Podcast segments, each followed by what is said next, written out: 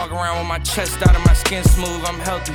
I'm in the mix and I'm handshaking, but most of y'all can't help it. What's going on, guys? My name is Mark Anthony Joe, And I'm Matt. and this is the Joe Brothers Podcast. You know, guys, I want to do something a little, um, you know, gonna be a little fun, okay, today. Um, I want to share with you all a lesson that I learned while I was in prison, and um, and I think Matt will have a lot to say about this as well. Uh, but prison culture and society, man, I learned, man.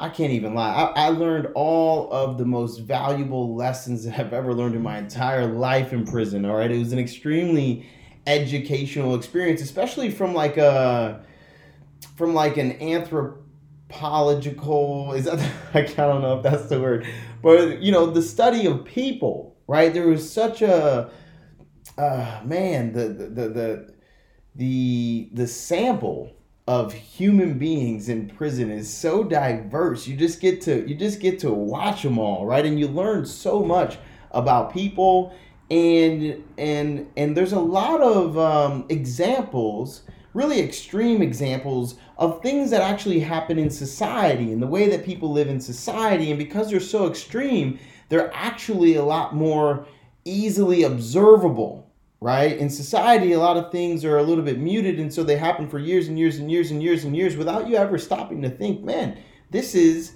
not appropriate or this is unusual right? And so there's there's this one lesson right? And and, and you really do you have to learn it quickly. You have to learn it very quickly because if you don't you will pay for it for a long time.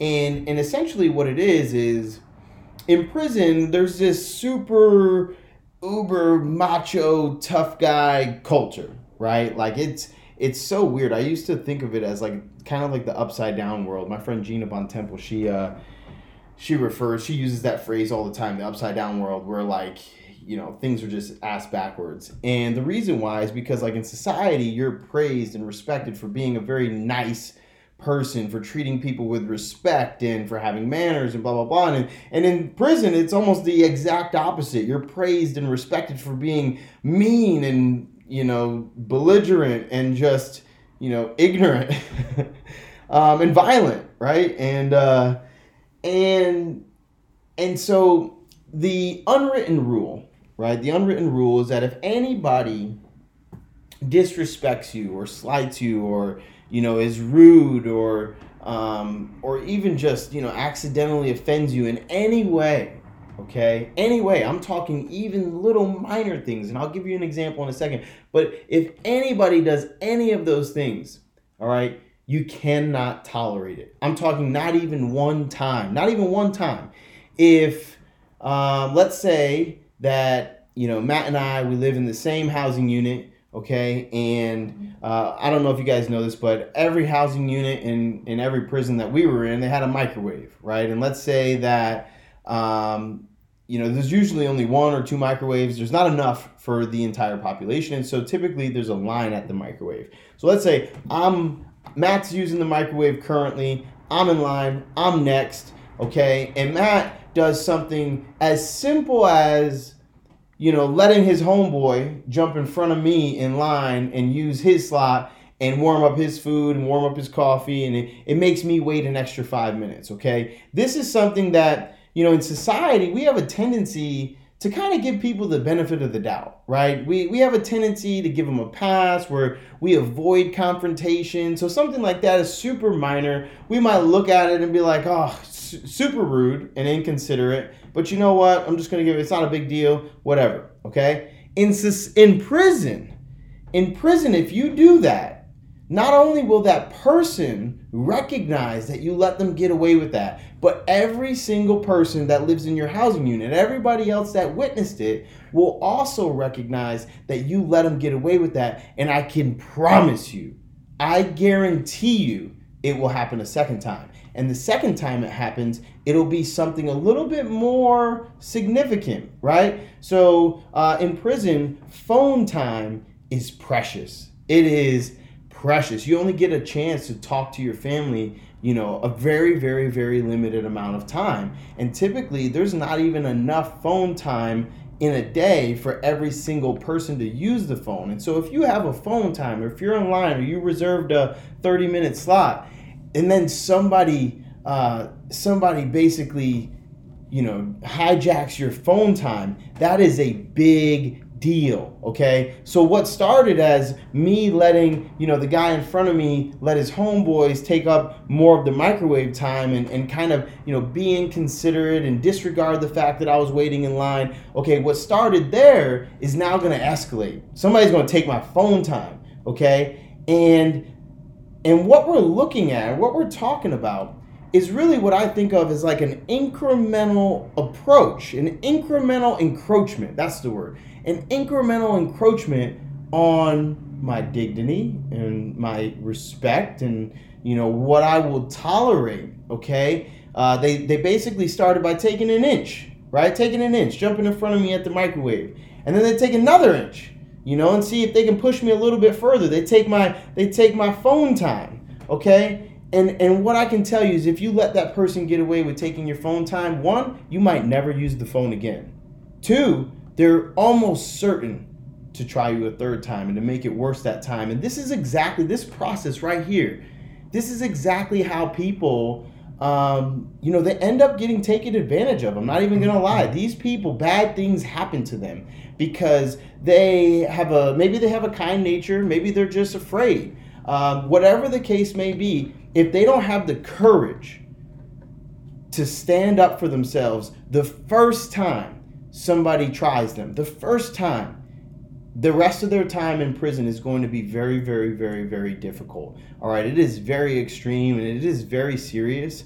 And the reason why I wanted to share this on the show is because over the past two years, what we've experienced here in this country is our own government making these incremental encroachments on our dignity, on our freedoms, on our rights. And what happened at, or what started as uh, two weeks to flatten the curve has has very very quickly escalated. I think we can all agree that we gave them an inch. We gave them an inch in the beginning, and then they took another inch, and then they took another inch, and then they took another inch. And we're in a position right now where a, a very precarious position, if I should say so myself. And so I wanted to bring this up. And I really also, you know, I know that my brother, although him and I have never been in the same prison together. We were in prison at the same time, and in fact, he was in a maximum security prison, which is a little bit even more extreme than where I was. And so I want to get his take on this. I, I really do. I want to, you know, kind of his thoughts on what's not only this this concept and this lesson, because I know that he he witnessed it as well, but also what's going on in society right now. And then, you know, I want to just expand a little bit and hopefully maybe share a perspective with everybody that you guys might find valuable. Man, so I mean, really, Mark does a good job of explaining everything, you know, and kind of setting the stage, if you will. But um, you know, obviously, you know, I have strong views on on pretty much everything. You know, I, am pretty outspoken. If you if you follow along with me, you know, uh, I don't really hold my tongue or my thoughts to myself because I think that people should express themselves. But I think that that comes I think that that default aggressive nature comes from exactly this lesson that Mark's talking about. You know, I, I, I don't know if I've always been that way. Actually, I know I, I haven't always been that way. But, uh, you know, like Mark said, you know, I went to a maximum security prison when I was 19 years old, right? And, you know, I was very small at that time. Actually, I was just thinking about, you know, this rock bottom that I hit as a young adult. And I was very small. I was I was it was frail. I wasn't the the person that you see today, and you know, and I was going to a place full of people, you know, serving life or 20, 30, 50 years in prison, people never coming home, people grown ass men. And, you know, I had to learn this lesson right away. And I think that that instilled in me this default aggressive. And then now I get told all the time, dude, like, you know, oh, like, you know, damn, like, you know, you could be more subtle or, or you know, why are you so, you know, why are you so outspoken? Like, why are you going so hard for this? Like, why, why? It's just a mask. Like, nah, nah, nah, fuck that.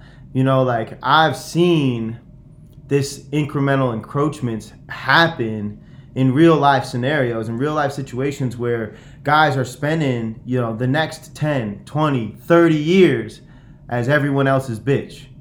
You know, and, and, and I refuse to let that happen. I refuse.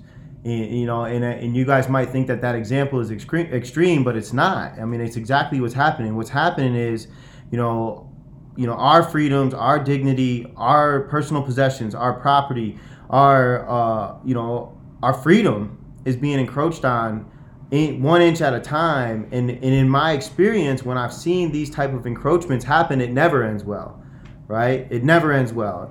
You know, either that person is forever there, forever everyone else's bitch, or they end up having to kill somebody, you know?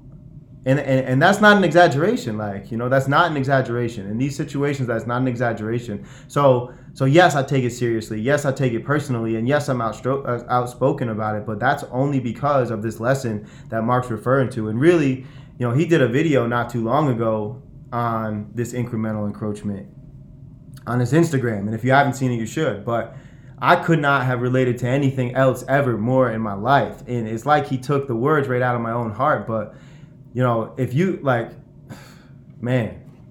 I can, uh, yeah, I can actually elaborate a little bit on the concept that I touched on in the video. But, you know, the thing is, if I ask most people, you know, hey, like, like, hey, like, when you think about when somebody says, man, we're losing our freedom, you know, like, what is the what is the image that that you conjure up in your mind right? Like what do you imagine that looking like right? Losing your freedom. And what i realized one morning is that the image that you probably conjure up in your mind is something like you know sitting in like a cold damp prison cell you know? Like there's no natural light coming in. It's all dusty and you ain't got you know you're sleeping on cement and the man is walking around you know like yelling at you or abusing you or whatever. But that's because, you know, that's the image that the media has painted. You know, that's the image that society has painted. And and yes, I'm, there certainly are places that you know are closer to that description than others. But but the truth is, right? Like let me let me tell you what it really looks like. You know, when you've lost your freedom, because I have, and so has Matt, right?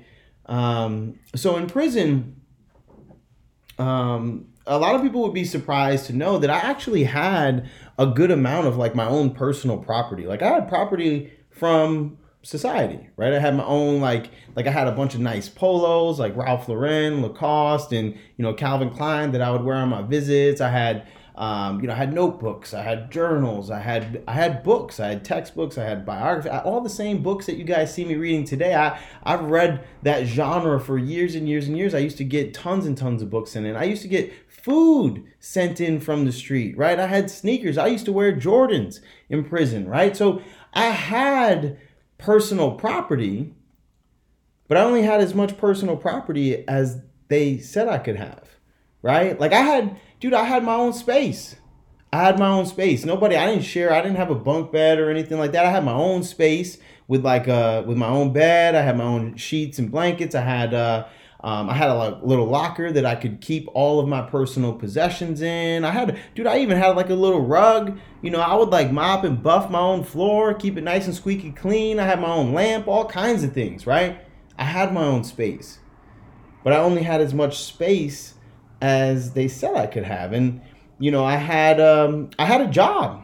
Like I had many, many, many, many jobs. Like a lot of people don't know this, but I actually have a certification in horticulture.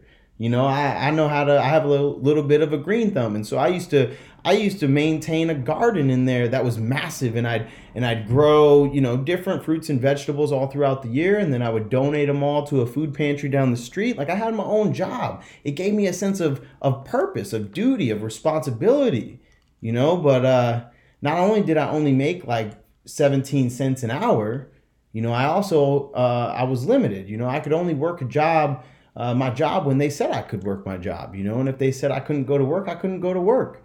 You know, not only that, um, you know, I had an opportunity to socialize every single day. Like I didn't, I was in um, a medium security prison, and so I lived in more of like a, a dormitory style housing unit than than like cells. And so I lived in this big, um, you know, open building that had 60 other men in there. And every day, dude, we had, dude, we had cable. Right? We had cable. We had a little TV room where I could, dude, we had cable, Netflix. I could watch movies. Uh, we had poker tables set up so we could sit around and play cards and gamble all day. We had the news. We had, dude, I had, we watched football games. We had basketball games. Like, dude, we we socialized every day. But I could, I could, I had opportunities to socialize, but I could only socialize with the people they said I could socialize with and when they said I could right? I had access to a gym, weight room, the yard, but guess what? I could only work out when they said I could work out, right? And so my point, my point that I want you to see, and I need you to see this very clearly, is that, you know, the people who designed prison, man, they must have understood human beings very, very, very well because because they they very perhaps coincidentally they gave you just enough personal property. You know, they give you just enough personal space. They give you just enough opportunity to socialize. They give you just enough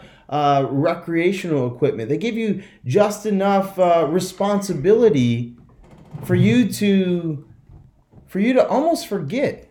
You know, like you, when you're in prison for long enough, and and Matt can attest to this. Anybody else that's ever been in prison for any number of years, right? I don't think six months or a year is long enough, but when you're in prison for long enough, I swear to God, this is gonna sound crazy, but there's days where you almost start to forget that you're in prison. Like you literally forget, right? Like like it just becomes the environment that you're in. You wake up, go to sleep, wake up, go to sleep. And, and sooner or later, that is just the world that you live in. You forget that you're in prison and you have just enough personal property, just enough of your own food and water, just enough space, just enough responsibility, just enough opportunity to socialize that, that it almost creates an illusion that you're actually free. Like it, it you have enough personal autonomy that you almost you, it creates an illusion that you're free right? And what i've thought about ever since this pandemic started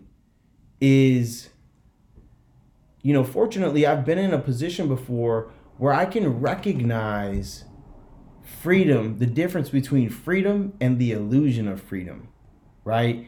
And we right now are slowly but surely uh, transitioning into more of an illusion of freedom than freedom itself. And the greatest threat to our actual freedom is an illusion of freedom. Because just like me sitting in prison three, four, five years, right? I there were days when I really literally where I just it didn't even occur to me that I was still in prison. We will get to a point as a society where we live under such an illusion of freedom that you actually forget what real freedom was like. It's scary. It really is. And so to, to bring this full circle, you know, I, I truly believe that the only way for us to preserve our dignity, our self respect, our identity as a country, um, our freedom, and our rights is to respond the same way that I would have to respond to an encroachment in prison. And that is default aggressive, you know, and, and I'm not saying that anybody needs to resort to violence. In prison, that is that is exactly what I'm saying. You know, in, in prison, that's what you do. You you resort to violence and and then, you know, people it deters people from ever trying you again. But in society, what I mean when I say default aggressive, how that could look is simply having the courage to say no, you know, and to stand up for what you believe in, to uh, to really just take back autonomy over yourself. Don't let somebody else make decisions for you. Don't let somebody else form form your beliefs, think for you, feed you information that they want you regurgitating. Take ownership of your thought process, of your beliefs, of your morals, of your values. Take ownership of how you show up every day. And one thing I can tell you for sure from experience is that you will never, ever, ever regret standing up for what you believe in. Never, ever, ever. Dude, I, I, I promise you, I've risked my life to stand up for what I believe in. Like in a very literal sense, I have risked my life on multiple occasions to stand up for what I believe in, and I will never, dude, I have never regretted it. All right. And so some of us in society, we're in a position where standing up for what we believe in and taking a stand and saying no and and and and, and you know putting an end to these incremental encroachments is going to cost you something. It might cost you your job. It might, you know, get your kids kicked out of school. You know, it might uh, cost you, uh, who knows, right? There's a multitude of things. And I'm not naive to the fact that there are some real. Uh, some real things at stake here. Like, in order, I know that standing up for what you believe in, it's going to cost something. But I promise you that it is worth it. And you will, you'll never in retrospect look back and say, man, I wish I didn't stand up for myself. Man, I, I wish I didn't stand up for freedom. Never, ever, ever will those words come out of your mouth. And and here's the deal. You know, the, the self-respect and the sense of self-worth and the confidence uh, that you have by by exercising courage in the right moments and appropriately, dude, that will that will stick with you for the rest of your life. You know, Matt and I can walk into any situation, any room, any neighborhood, whatever, and feel confident that, like, hey, look, I'm good. Like, I know that I will always, you know, stand on my square. And I, I know I'll never let anybody take me off my square because I've been in some of the most trying cir- circumstances and I've had the courage for to stand up for myself there. So, like, dude, everybody in this country has an opportunity to you know, drastically, drastically lift themselves up and, and, and, and really take a stand for what they believe in. And I promise it'll not only uh, improve your own relationship with yourself, but it will uh, contribute to the betterment of, of our country.